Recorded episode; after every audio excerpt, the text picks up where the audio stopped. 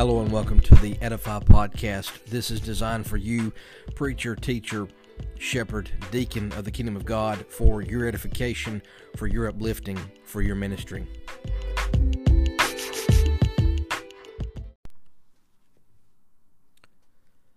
Let's just imagine that you've just finished giving what you thought was one of your best efforts in preaching the gospel.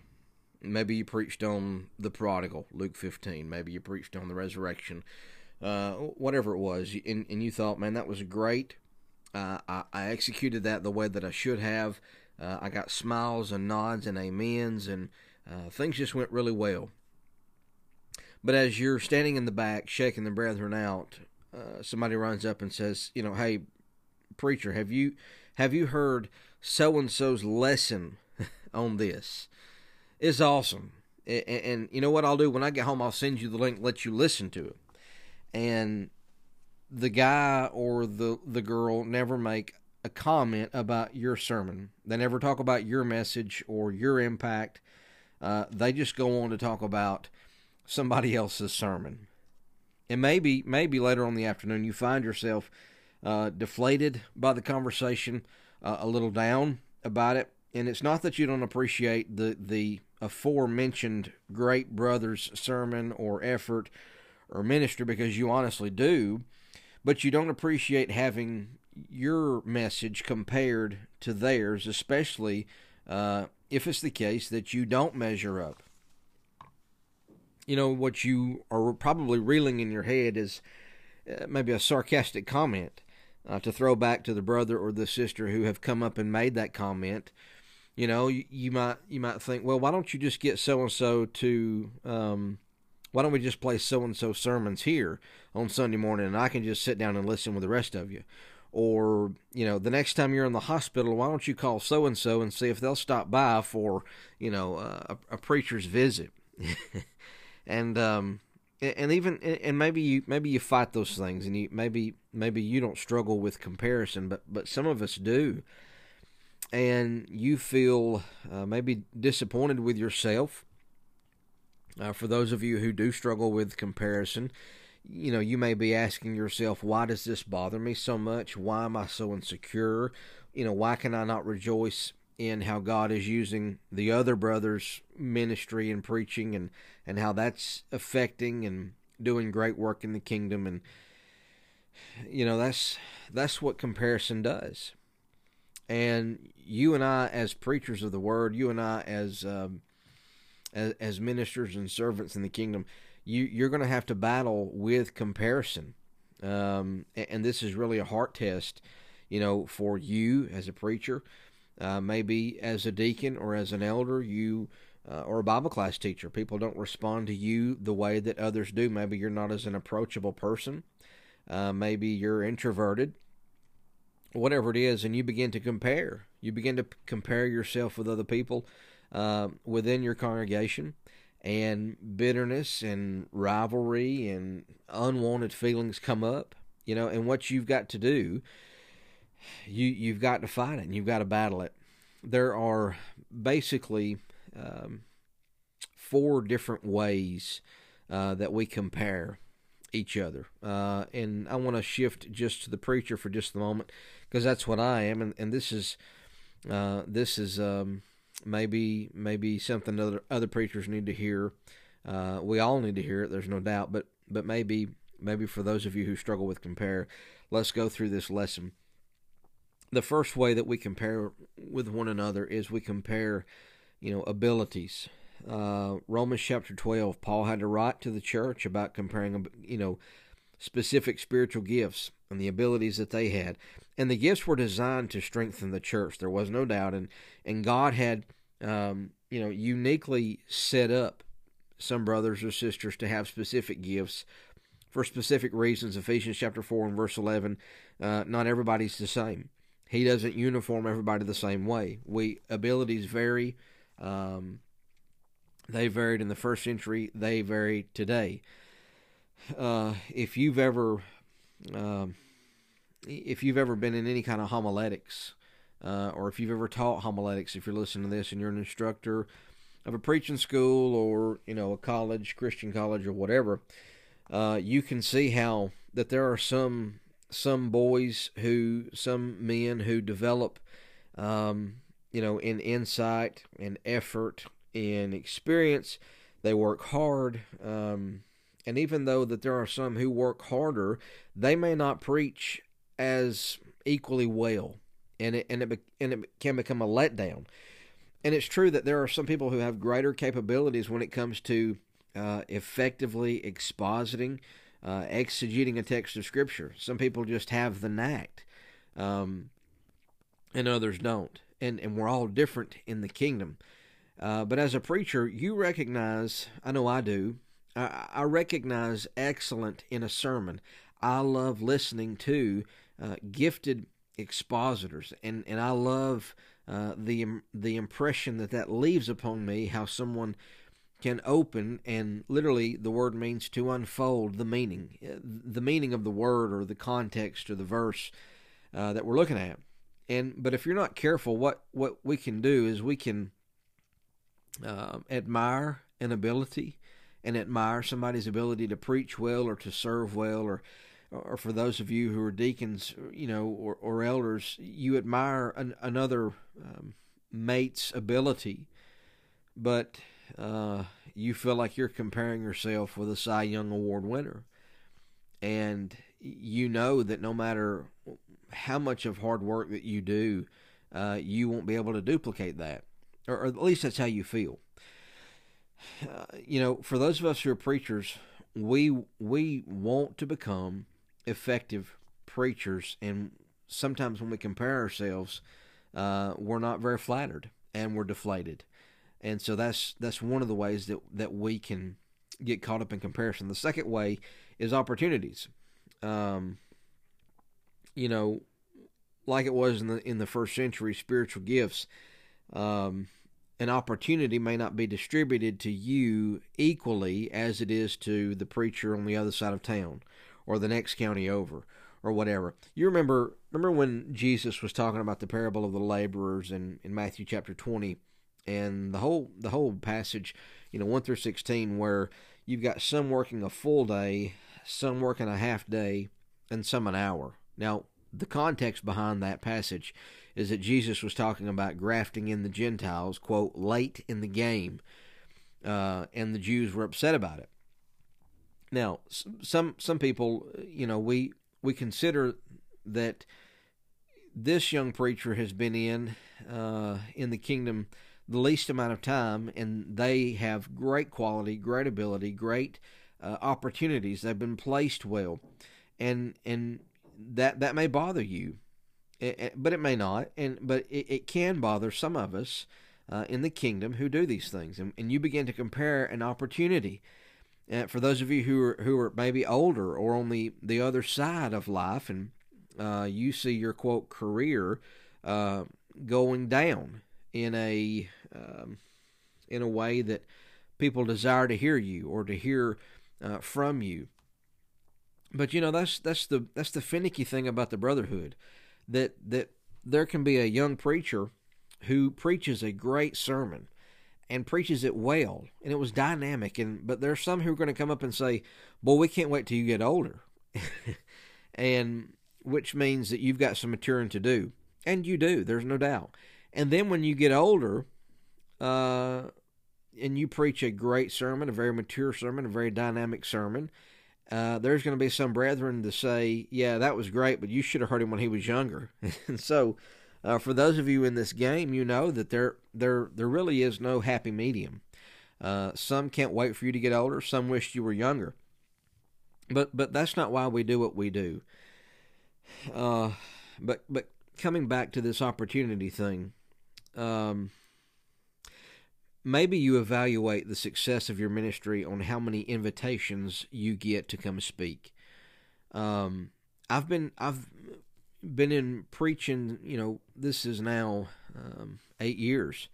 8 years, and there have been some years where I've been asked to come preach, you know, 5, 10 times, and one year I was asked to come speak at 21 different occasions and locations. Now, what happened? You know, what took place? If anything, I pray that I got better in my preaching. But the year that was less seemed like came after the year that was more. And so if I were to gauge my ministry based off of an opportunity, I could easily think, well, I'm getting worse.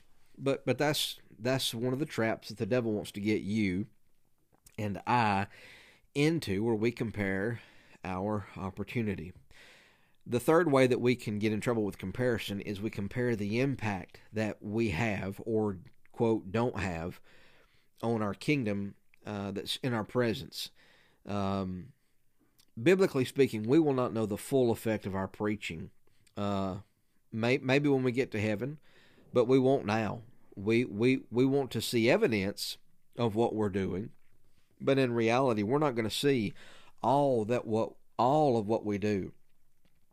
And what you can get in trouble doing, and what I can get in trouble doing, is we compare the impact that other preachers or elders or deacons or other teachers have. Even with Bible class teachers, men and women alike, that this maybe as a sister, this sister knows how to reach children on their level, and the next sister next door in her classroom just fails to make a connection, fails to reach the kids where they are. And they feel like, well, based off comparison, I can't really do what they do, and I just should really stop what I'm doing. We hear as preachers or as elders how God is working through certain individuals, and we, if we're not careful, we'll struggle with comparing, you know, well, why isn't he blessing my work as an elder or my work as a preacher, and likewise? So we can get in trouble comparing the impact. But then the fourth way is comparing the perks. And maybe this is somewhat awkward to mention, because money's a weird thing. It's not with me. Money is nothing. It's God's money, whether it's in my pocket or whether it's in the plate. Money's just money, but for some people it's a bother. We need to remember, preachers especially, for those of you who are employed in preaching the gospel, you are a servant and not a diva. Okay? We did not go to preaching school.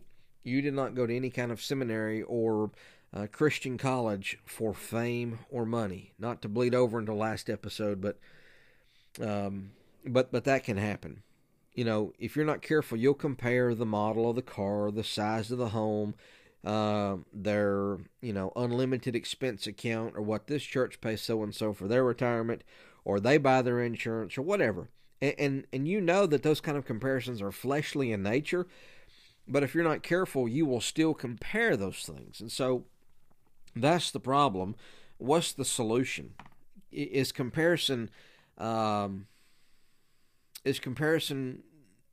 that something that I should totally get away with, get away from altogether? Here's the conundrum with comparison. A preacher, an elder, a teacher, a deacon, we have to handle comparison in a godly way. Scripture gives two appropriate, but two very contrasting responses.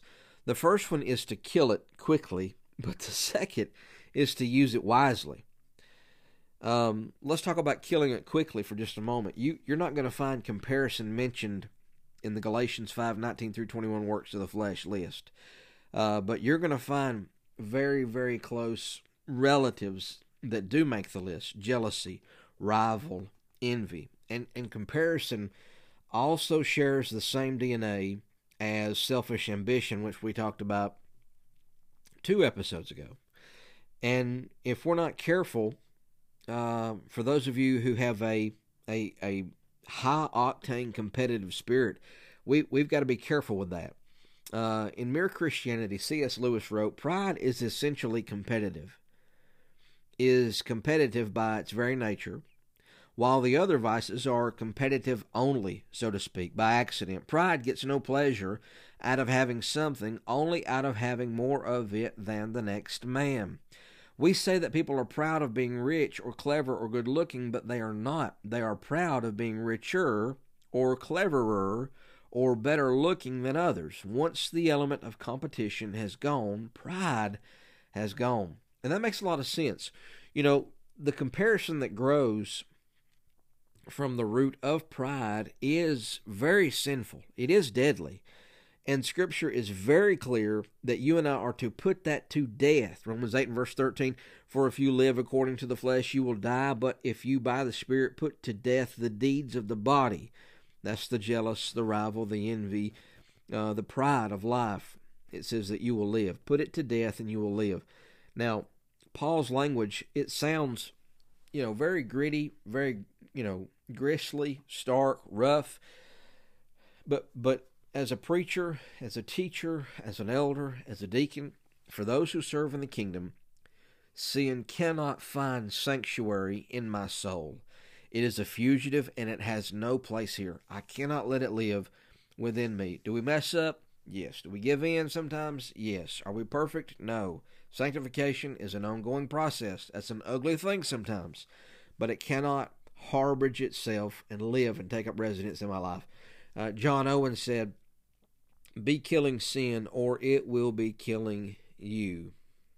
So when you and I notice comparison pushing its way into our thinking, trying to stir up competitive juices or selfish ambition, you've got to very quickly open your Bible, hit your knees, and allow the Spirit of God through the Word to kill your sin. You need to pray. You're not going to be kept from temptation, but what you do and how you respond to temptation, that's on you. And you've got to pray, Lord, I hate this struggle. For those of you who do struggle with this, I hate this struggle with competitive comparisons towards other people, in particular, other servants that are actually His. And what you've got to do is you've got to confess that. You need to let that cross your palate, come out of your mouth. I hate this. I hate this fact because it's unbalanced. It's sinful. It goes against the grain of God. And so what you're asking God to do is give you the strength, give you the power to put this to death. And as His child, He will hear and answer that prayer. But when it comes to comparison, as we said, kill it quickly. But the second one is to use it wisely. We might conclude that it may be something that's, you know, unredeemable and that it's always and only sinful. But Scripture actually does use comparison in the other way. And really, comparison does have a legitimate role in the life of a minister if we do use it wisely. When you read through the New Testament, you're going to see Paul, and he uses comparison oftentimes to assess himself or other situations. And he has benchmarked his work against other ministers. He says, I worked harder than any of them, though it was not I, but the grace of God that is within me. This sounds a whole lot like 1 Peter chapter 4, 10 and 11. If anybody ministers, let him minister with the strength which God supplies, so that God in all things would receive the glory. So there is a sense in which hard work and ethic and having a discerning mind is needed. But the glory does not stay with you or is not given to you. It goes to God. And that references 1 Corinthians 15 and verse 10, by the way. Now, Paul gauged his level of effort by, in part, comparing himself to others in the ministry. And that's an okay thing to do. How am I doing? What is the barometer? Comparison can sometimes aid us in our own effort at self-assessment. Now, while the primary standard, we would say, for life and ministry has to be God's Word, we can benefit at looking at other ministers, other elders, other deacons, what other folks are doing in light of being committed servants of Jesus, not for self-gain, but for godly gain. This can be a great challenge because it can be a deadly thing. because you can be tempted to take this in another direction, in a way that God would not have you to. But you think about, you know, all the greats who've come along in the brotherhood. What did they do? What made them great? Why does the church love them like they do? And sometimes comparing commitment, devotion, looking at others' work, it can spur you to pursue further growth if you handle it rightly. When it is done wisely, when we compare as we should, it not only helps us, you know, evaluate ourselves, it also helps us in assessing others. Paul compared Timothy to other ministers, and he ranked Timothy at the top of his list. To the Philippian church, he wrote, chapter 2 and verse 20, "For I have no one like him," speaking of Timothy, "who will be genuinely concerned for your welfare." Paul made a comparison, and he put this comparison in quill and ink. I mean, that's how serious it was that Paul wanted to express this. When it comes to comparison, this fellow's at the top of the list. This is an essential part of making wise leadership role decisions. Sometimes we think, okay, they're married, their kids are here as Christians, let's throw them in the office of an elder. That is foolish. Garland Elkins told me one time, Brother Sutton, he said it is easier to appoint elders than it is to unappoint, meaning that if we rashly throw somebody in the role of an elder, that can hurt us. That can hurt us. We've got to assess and discern and compare and make judgments, much needed judgments, because we're talking about the house of God. So comparison can be a great thing, but there's another way that comparison can be useful for you and I. Again, Paul, 2 Corinthians 4:17 through 18, he compared his sufferings while serving Christ and looking at the glories that awaited him. He said, for this light momentary affliction is preparing for us an eternal weight of glory beyond all comparison, as we look to not the things that are seen, but to the things that are unseen. For the things that are seen are transient, but the things that are unseen are eternal. Paul put earthly hardships next to eternal glories.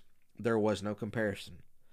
We do have to count the cost when it comes to joining the faith and becoming a part of the bride of Christ.